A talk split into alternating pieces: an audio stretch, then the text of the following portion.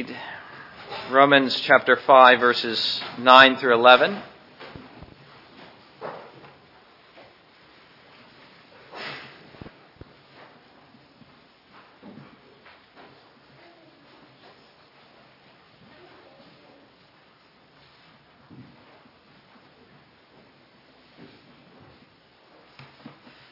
Hear the word of God.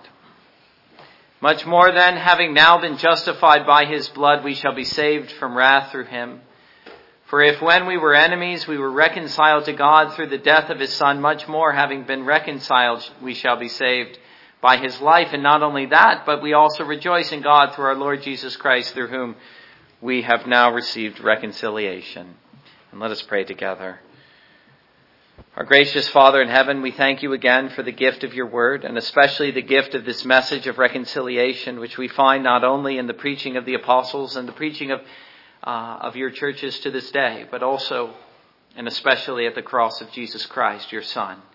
And we give you all praise, honor, and glory, Lord Jesus. You are the Savior of your church, and it is ever your glories and your graces which we would wish to know. And we pray that, through the preaching, that glory and that grace, as Paul said to the Galatians, might be set plainly before our eyes. That is to say, the eyes of faith. And we ask this in Jesus' name. Amen. We are still considering the subject of the love of God, as we find uh, in chapter 5, verses 5 through 11. This is one of the great, the great statements of God's love that you'll find in Scripture. Uh, one thinks of John's epistle, his first epistle, or John 3.16, or Romans chapter 8, but surely Romans chapter 5 has to be numbered among those great passages. And you remember that Paul uh, had said in verse 5 that the love of God was shed abroad in our hearts by the Holy Spirit. Uh, seeing this, uh, as uh, something of a not a continual experience, but but those strong moments of assurance, uh, the testimony of the Holy Spirit with our spirits, assuring us that we are sons, which the believer is apt to have from time to time, and one can hope with ever increasing frequency. This is the greatest experience the believer can experience to have that love poured out in our hearts by the Holy Spirit. But uh, Paul, with the logical mind that he had, wants to be clear that he is not open to misunderstanding, and certainly we see in Romans just how much misunderstanding was abounding as to his teaching, and he had to say, well, you know, I didn't mean that. No, I didn't mean that either, and, and on and on he goes. And so he wants to be clear what the love of God is, and where in, in particular it might be found, where it was that God demonstrated the great love that he has for sinners. And that is what he expresses in verses 6 through 11, and then goes on again in chapter 8 to express in the same way the love of God for sinners, which is found at the cross of Calvary. That is the love that the Holy Spirit pours into the heart of the believer. And what we saw last time, we're dividing this passage up, uh, we saw in verses 6 through 8 that his love is past measuring. While at the same time, Paul seems to say that we are meant to measure it, or at least to try to measure it. We measure the love of God, for instance, by considering that it is God's own love, not man's love, but the love which God has primarily for himself and within the Trinity, the love of the Father for the Son, for instance. That is the love which he has for sinners. And that this love is full of action. It is not in word only, but also in deed and concern for our weak and lost estate. He loved us while we were yet sinners, while we were still weak and helpless. He had pity on us. But then seeing that it goes so far uh, as it does, even to the point that God the Father gave up his own Son, that we would not perish but in him have everlasting life, we realize that after all, in the end, we cannot really measure it. And we find that we are like Paul in another place in Ephesians, where he says in two places that the love of God is past measuring. He says in chapter 2, But God, who is rich in mercy, because of his great love with which he loved us, even when we were dead in trespasses, made us alive together with Christ.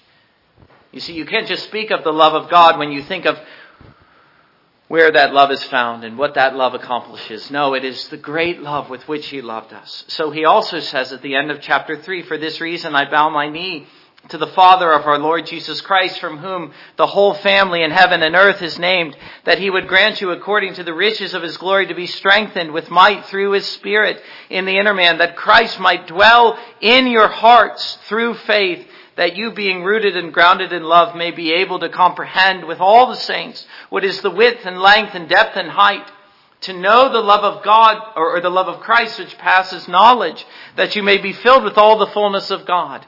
You see, Paul there is expressing precisely the same thing. The love of God shed abroad in the heart of the believer. And what he discovers in the midst of that experience is that it is past measuring. He surveys the, the vast dimensions, Paul seems to say, and he says it simply passes comprehension. It is too great to measure or to comprehend. And thank God for that. Thank God he doesn't love us with a limited love, but the same eternal and perfect love, his own love, that he has for his son and for himself. But it is in this greatness that its certainty appears. For if God should so love me as to do this, even to send his own son to die for me, delivering him over for my sins while I was weak and still his enemy, well, then I'm no longer in a position to question his love or his intentions. It is true, if God had not done this, if he had not sent his son to the cross in order to display his great love for sinners, which means his great love for me, then his, his words would perhaps ring hollow. If he had said, I mean, that he loved me, it would be my duty to believe it but my faith would struggle to comprehend how this could be. How is it that God could love me and regard me as a friend and not as an enemy? Oh, but here God displays his love, Paul says, or seems to say, in such a way as to make his claims credible. Yes, God says, I have loved my own to the uttermost, and my love cannot fail.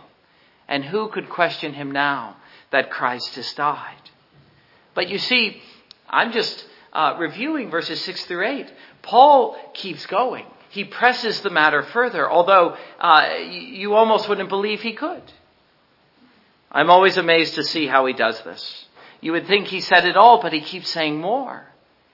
And there's an important truth here lying behind the fact that he says more, especially with regard to the subject he has to say so much about. And that is that the love of God in Christ is a subject that is too great to ever fully explore or exhaust. You try to comprehend it and you uh, immediately realize that you do not. And that for as much as you know, there is still more to know. And that there's still much that you do not know. Not only is there more to know, but there's more to say. And really, here is a theme that will fill our minds with wonder as we explore it through all the ages of eternity. Yes, there's always more to say. We shouldn't be surprised by that. This is something Martyn Lloyd-Jones reflects upon in one of his sermons on this text. He says, Whatever one may say about the love of God in Christ Jesus, there's always more to be said. But we should also remember, as we ask, why does Paul keep going, pressing the point further and further? He will press it to the end of verse 11 and then he'll take it up again in chapter 8 and press it all the way home to the very heights of assurance. That Paul in this, uh, in, in this broader argument is describing our assurance of salvation. That his description of the love of God, which is certain, is part of the broader description of the certainty that we have in God and in salvation. In other words, speaking to the man who's justified, the man who is justified and knows it ought to be sure. He ought to have assurance. This is not something that ought to be regarded as exceptional, but common among Christian people. And what is it that makes him sure? Well, there are many answers to this question, but none so potent as the love of God for sinners on display at Calvary. And the more that the believer, the man who is justified, considers that love on display there, or to use Isaac Watts' words, the more he surveys the wondrous cross, the more conscious he becomes of that love. And as a result, he grows in assurance. He arrives at assurance.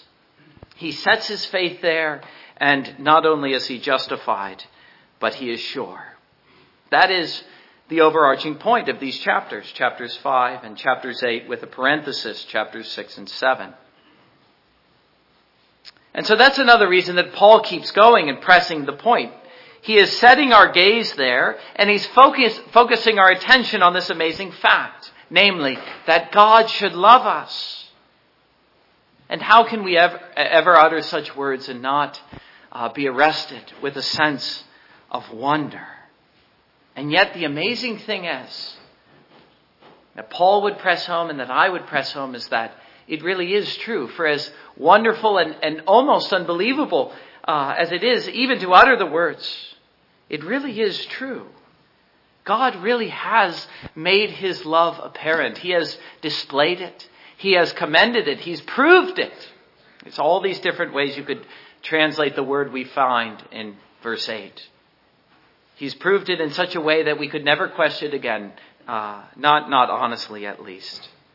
And so this love is so wonderful uh, that we could say it carries with it its own certainties.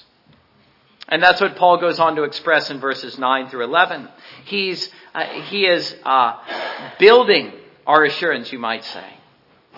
Because, and I, I, I already began to work on next week's sermon this week, and I, I'm going to say this about joy. Every grace is something that can grow or it can wane. Assurance is a grace. Assurance is something uh, that that can be measured. Sometimes it reaches the mountain uh, peak, and other times it is very low, just like faith.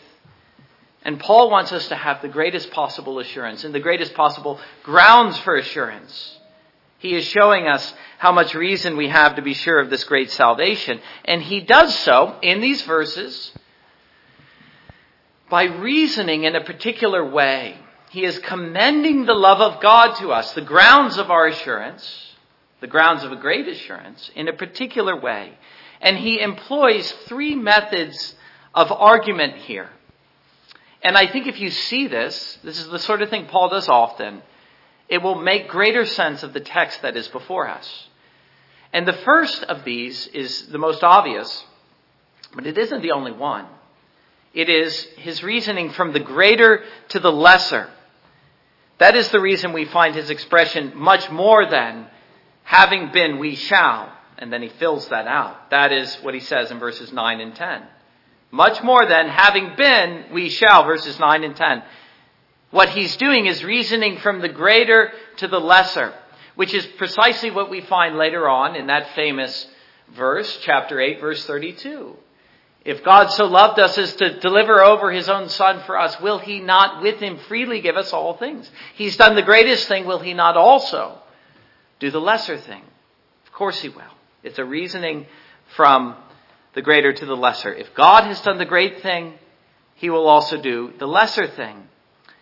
In other words, uh, to, to play out that argument, how unreasonable to think that God would go to such lengths as to send his own son to die for us, and yet to imagine that he would fail to do anything else, that he would not go any further. Again, Paul asks, if he gave his own son, will he not with him freely give us all things? Why wouldn't he? Why would he give his own son only to stop at that? You see, if you understand the argument from the greater to the lesser, it isn't just Paul. This is an actual uh, type of argument. I'm going to tell you what it is in a moment. In the Latin, uh, he presents an absurdity, if not an impossibility. It is called an a fortiori argument. That's the Latin, which means from the stronger. If the greater is true, the lesser must also be true. And this is what we'll return to when we look at the precise language. But the second uh, argument or uh, well argument that he uses, especially in verses nine and ten, is also important to grasp what Paul is saying, and that is from the present to the future. We notice it in the way uh, that these two verses are put, verses 9 and 10. Again, much more than having been, we shall. That is an argument from the present to the future. Having been, he says twice, verses 9 and 10. Having been justified, verse 9. Having been reconciled, verse 10. And actually, I should note a bit of grammar here that is placed in the aorist tense. And you even get the sense of the past tense having been in the English. But it's clear that Paul is speaking of something in the past that has been accomplished that we are presently enjoying having been, or he says, having now been justified by his blood. Christ has died for me. I am now justified because of his death. It's accomplished. It's in the past, but I'm presently enjoying it. That is the present, having now been justified, having experienced reconciliation, verses 9 and 10. That's only half of the statement in both of those verses. He reasons from that present enjoyment of present blessings to future certainties. We are, as a result, Paul says, of the present blessings that we are presently enjoying and which have already been accomplished for us, justification, reconciliation by the death of Christ. On account of these, we are certain to enjoy something future. He reasons from the present to the future.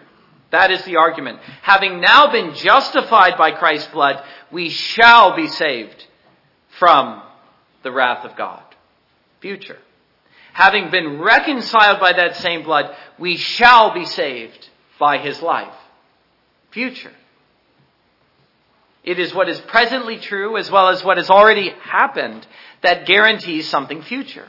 So add that uh, to uh, the greater to the lesser. But the, but the third manner of argument that we find in these two verses is the way he argues, and I'm borrowing here from John Murray, from certainty to still greater certainty, which may sound absurd to even speak that way, but when you understand your own experience of the grace of God, you understand, as I've, I've just said, that assurance is something that is uh, subject to degrees. You might have some assurance, or you might have what the confession calls a full assurance of. Uh, well, that's actually uh, that's actually Hebrews, full assurance of of hope unto the end. Uh, the confession, actually, I remember now, calls it infallible assurance. So that's the high, high point. But you may have some lesser form of assurance. And so along the way in the Christian life, you are going from certainty to still greater certainty. And that's what Paul is doing here. The way Murray puts it is, uh, to describe what Paul is saying here, the much more than, or the not only that, he says he's reasoning with all the greater certainty. Given what we've already seen, do we not now see with all the greater certainty that this is certain? The idea of the still greater. That is what's conveyed in these verses. You see it in the much more than twice, verses 9 and 10, and the not only that in verse 11. See how much reason we have to be sure, Paul says. And he just keeps heaping reason upon reason as though to say to the believer, who is apt to doubt and not to be sure. If this won't convince you, well, then will this? Or what about this?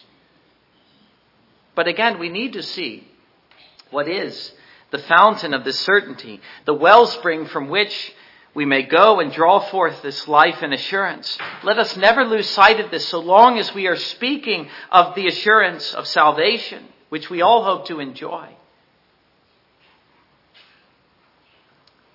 Let us never lose sight, I mean, the spring from whence it is drawn. And it is once more, not the love of God generically, but the love of God for sinners seen at the cross, verse 8. God demonstrates his own love toward us that in, uh, in that while we were yet still sinners, Christ died for us. But that thought he carries forward into verse 9, much more than having now been justified by his blood we, we shall be saved from wrath through him. Verse 10, if when we were enemies we were reconciled to God through the death of his son, much more having been reconciled we shall be saved by his life. And not only that, but we also rejoice in God through our Lord Jesus Christ, through whom we have now received reconciliation. It is ever, you see, the death of Christ and the ministry, the great high priestly ministry of Jesus Christ, through whom these blessings are known and ministered to believers. The blessings of the love of God, the blessings of assurance and certainty. It is once more by considering the vast dimensions of God's love on display at the cross that we will be able to say along with Paul, much more than, or not only that, but we will be able to move on from assurance to a still greater assurance. Well, so much for the, the manner of argument. The next thing I want to do as a second point is to look at the precise terms of the text. Paul has a particular way of putting things here, of describing the blessings upon which our certainty is based, uh, that I think is worth considering. And the first of which, and this is immediately arresting, you notice he says that we are justified by his blood. Now you can't rush over a statement like that. You have to pause and consider it. If anything, I would say it's worthy of its own sermon. I entitled the sermon by that phrase. We're justified by his blood. You have to stop there and say, I'm not sure he's put it that way quite yet. Now what exactly did he mean by that? Notice the explicit connection between our justification and the death of Christ on the cross. Only here that death is mentioned not as death, although it is in the next verse, but here as the blood of Christ which was shed for sinners. Although even then it isn't the first time he's mentioned the blood. He mentioned the blood, for instance, and spoke of his death in that way in verses, thir- uh, uh, verses 24 and 25 of chapter 3. The redemption that was in Christ Jesus as propitiation by his blood. Now that's similar to justified by his blood, but not quite. He, ha- he still hasn't quite said that phrase yet. But then in chapter 3, he's saying that it was the blood in particular which Christ shed on the cross. You see, not just that he died, but that he died in this particular way, crucified, in order that he might shed his blood for us. And that that blood secures, Paul says, propitiation, which means removal of wrath. And be sure you know what propitiation means. That's not in the systematic theologies, that's in the Bible. And the liberals went to great pains to take that word out. You won't find it in the RSV or the NRSV, but you still find it in our Bibles today. The removal of wrath. That's what Christ's blood accomplishes. Chapter 3, verses 24 and 25. But you notice uh, that idea. You, you, think about justified by his blood. You realize the idea of the blood and the importance of the blood really is a thoroughly biblical concept. It's something Paul doesn't speak of uh, doesn't just speak of, but really almost it would seem every author of the Bible. Perhaps the greatest statement that we find, or at least the clearest, is Hebrews chapter 9 verse 22. And if you read uh, Hugh Martin's work on the atonement, you will see that that basically becomes the theme verse of the whole, whole book because it is that single verse that explains why it was that Christ shed his blood on the cross. But then, even then, you see, I didn't say he died on the cross. I said he shed his blood on the cross. And that is because without the shedding of blood, there is no remission. That is the great principle that you find connected with the priesthood always in the sacrifices. As you find, for instance, in the Old Testament ceremonial law again and again. And soon in Leviticus, we will be uh, just bathed in that idea.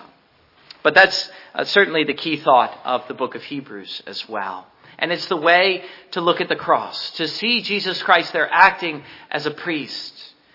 And acting as a priest, he was acting in accordance with the principle, the divine principle that without the shedding of blood, there is no remission.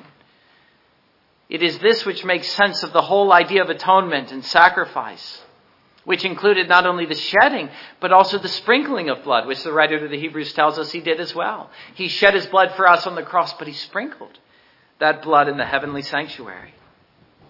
And there could be no atonement until this was done. I won't go any further into the arguments here. That's not the purpose of Paul mentioning it at this point. But we ought merely to see that this is why Christ shed his blood on the cross. What he accomplished by doing this was atonement. It was remission or the forgiveness of sins.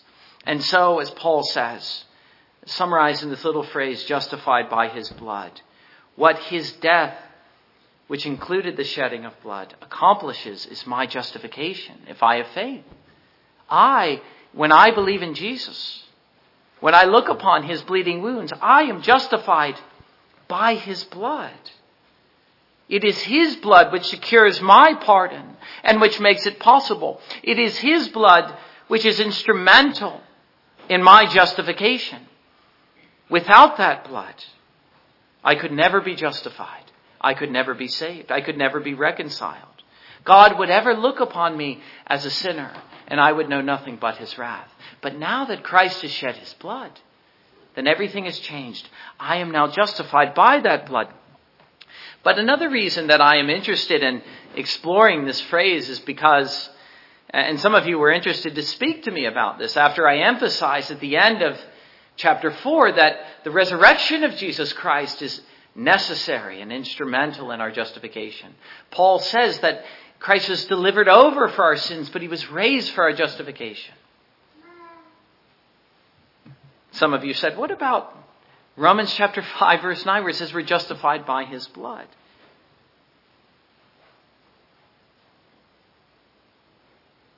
My answer is take them together. For in both phrases we have the fullness of his work with respect to our justification.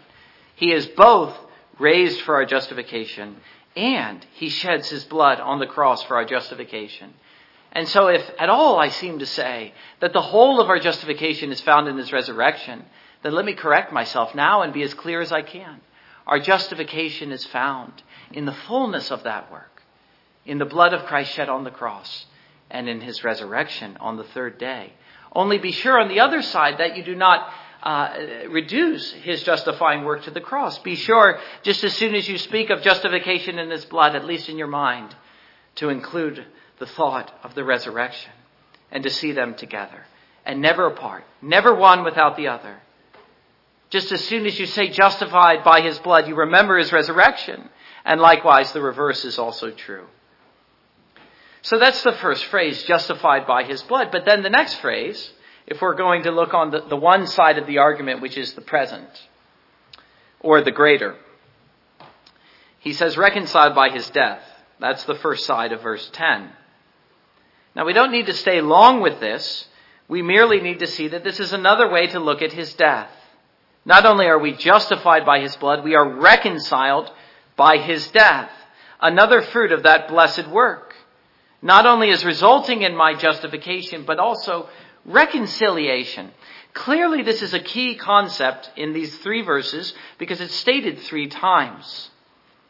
What do we mean by reconciliation? I hope to explore this a little more next time, but let me briefly explore it here. Reconciliation means that where there was enmity, where there was hatred, where there was animosity and alienation and estrangement, these things are no more. It is the blessing to use the language of the psalmist, speaking of brothers, the blessing of dwelling together in unity, which is good and pleasant says the psalmist, no longer at odds, but brought together in a spirit of love and harmony and peace by the blood of Jesus shed on the cross. And how blessed, the psalmist says, when this is true of brothers, that they should dwell together as friends. But let us add, how blessed indeed, by far, is it that God and man should dwell together as friends. And let us see at the same time, understanding the terms of the argument from the greater to the lesser, from the present to the future, that this falls on the side of the present. Here is yet another accomplished fact. It has been done. It is not something that we are awaiting or hoping to experience. It is something that the believer is presently enjoying.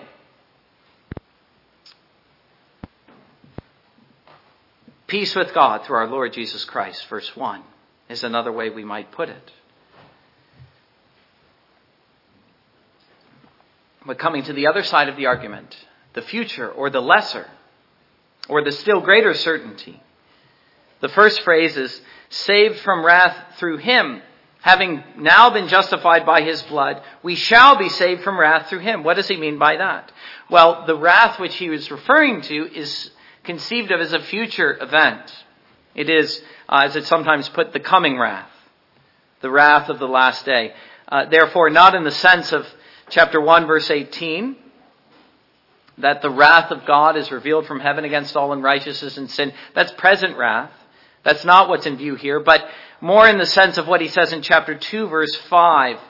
But in accordance with your hardness and your impenitent heart, you are treasuring up for yourself wrath in the day of wrath and revelation of the righteous judgment of God. The day of wrath, the day of judgment, something which is future, something which is coming, something which is going to happen, but which Christ's death saves me from. Now that he has died, my deliverance from this is certain. His death not only pardons me now, but it saves me then from the coming wrath. It makes me safe. And I know it. But finally, in verse 10, the other side, the still greater, the future, and also the lesser, he says, what is perhaps the most difficult life, uh, phrase, saved by his life. If I've been reconciled by his death, I shall be saved by his life. And I notice the preachers and the commentators are in difficulty over this, and I confess that I'm in some difficulty over this. It is not perfectly clear what Paul means by this, and it is open to various interpretations, but I think what I'm telling you makes the best sense of what he's saying. We shall be saved by his life. If we let the parallelism of verses 9 and 10 govern our view of the argument, then the idea of being saved by his life, which is stated in the future tense, we shall be saved by his life, must also be seen as a future event, not a present one. If we have been reconciled by his death now, we shall be saved by his life then. But what is the life that he is referring to? Well, the life in view here is the life of Christ following his resurrection.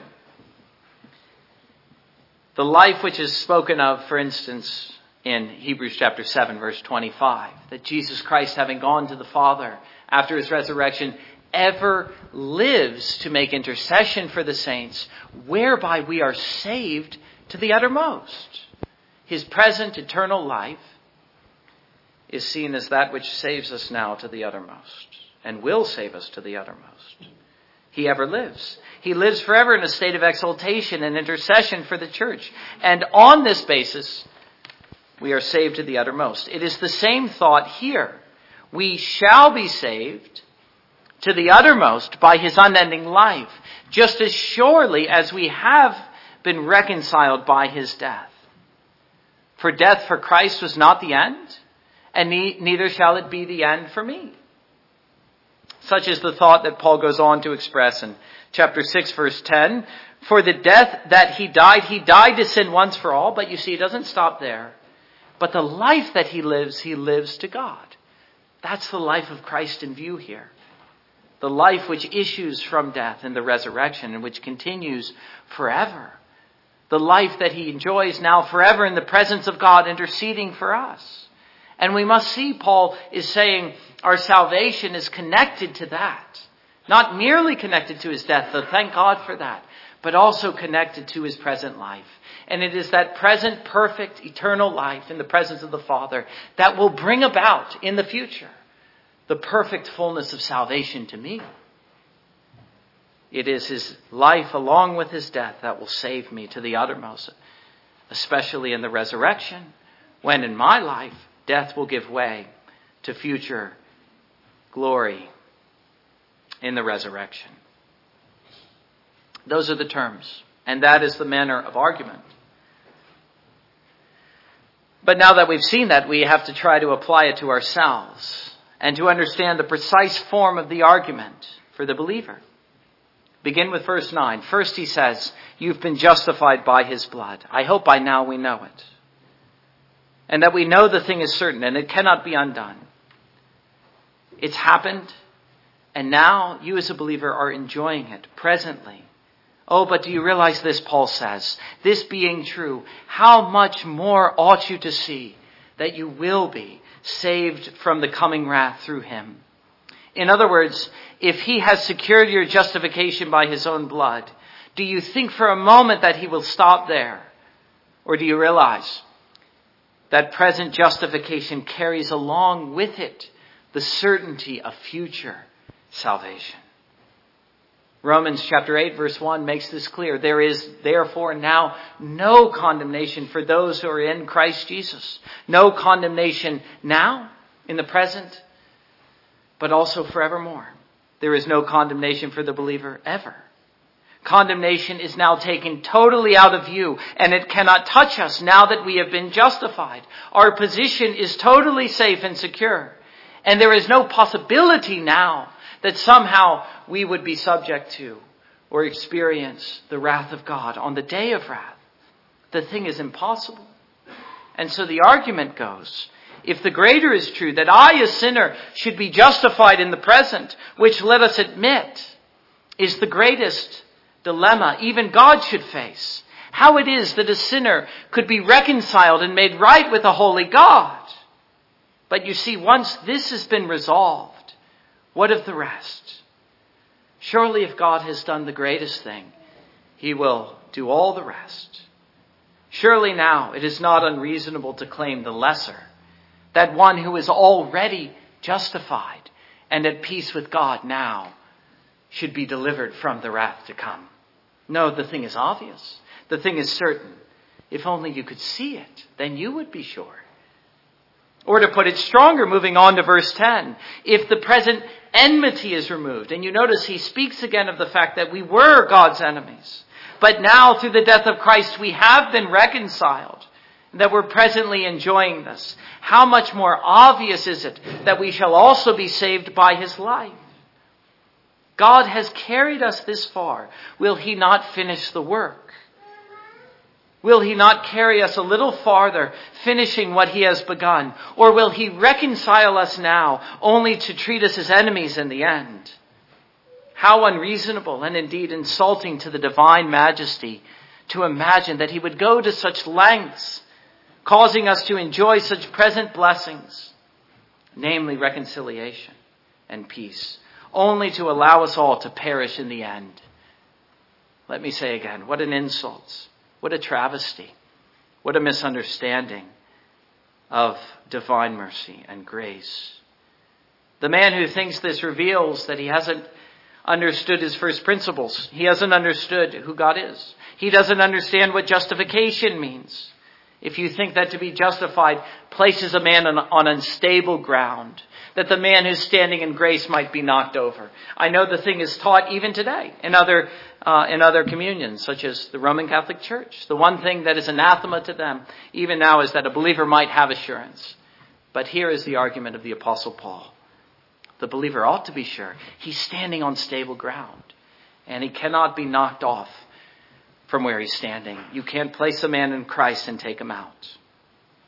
To be justified means he can never be lost. It means he's forever saved. But what do you think of that? I wonder, dear Christian, if you enjoy such an assurance for yourself, or if Paul's words here seem strange to you. Here he conceives of the Christian as one who not only enjoys assurance with respect to present blessings, but also with respect to ultimate salvation. The Christian is one who considers the vast expanse of eternity and even the, the coming day of wrath. And he realizes always and ever, I will be kept safely in the hand of my Savior. One, in other words, who not only enjoys justification and is sure, but who also sees and enjoys the full certainty that justification gives, namely with respect to my final and complete salvation on the last day Paul puts it like this in another place those whom he justified, he also glorified. It's another way of putting it. It's all, it's all connected. It all goes together. Along with my justification is my glorification, and nothing can stand in the way or short circuit it ever, not even my sin. God has begun a work in me that he will, he will never abandon. He will certainly finish it, and he will manifest it perfectly and completely on the last day. His purposes cannot fail. And to the extent that I perceive those purposes in justification and in the death of Christ, I perceive in myself a salvation begun that will only become more gloriously apparent on the last day. To use the language of Paul in chapter 8, I am persuaded, I am sure. And what I am persuaded of especially is the great love of God. A love which cannot fail and which will save me to the uttermost and a love from which nothing can separate me. Now, I had hoped to say something uh, at the end about joy here, verse 11, but I think I've said enough for one sermon. We've already passed the hour. we'll leave that for next time. But let me just say a few more words in closing. Let me ask you all, have you understood the argument? Has Paul given you reasons which are persuasive to your own heart? Do you see, for instance, the value of the argument from the greater to the lesser, which is one of Paul's favorites? Or from present blessings to future certainty? Do you see how what you are enjoying presently ought to make you sure with respect to all that is coming to you? Or from certainty to still greater certainty? Here are what I would call the reasons of faith or for faith the reasons to be sure. But are you sure? Do you have assurance? Or is your faith still unsettled and full of doubts? Well, listen to Paul here and learn to reason things through as he does. When Satan comes along with his arguments as the accuser of the saints, you have to counter those arguments. You have to learn at the same time to do a bit of preaching, as Paul does. Preaching, I don't mean from a pulpit, but preaching to your own heart and preaching in rebuke of Satan. When he comes along and tries to tell you that God could not love one such as yourself, you have to tell him right then that you could not have believed it yourself but for the fact of Jesus Christ, his son, put upon that cross. But now God not only convinced me of his love, but of many other things, things present, things to come. Yes, and do you know, you say, now I know that nothing can separate me from this love. Not now, not ever. Here are things you see that even Satan can't rebut. Who shall bring a charge against God's elect? Not anyone. Not Satan, not the sinful heart.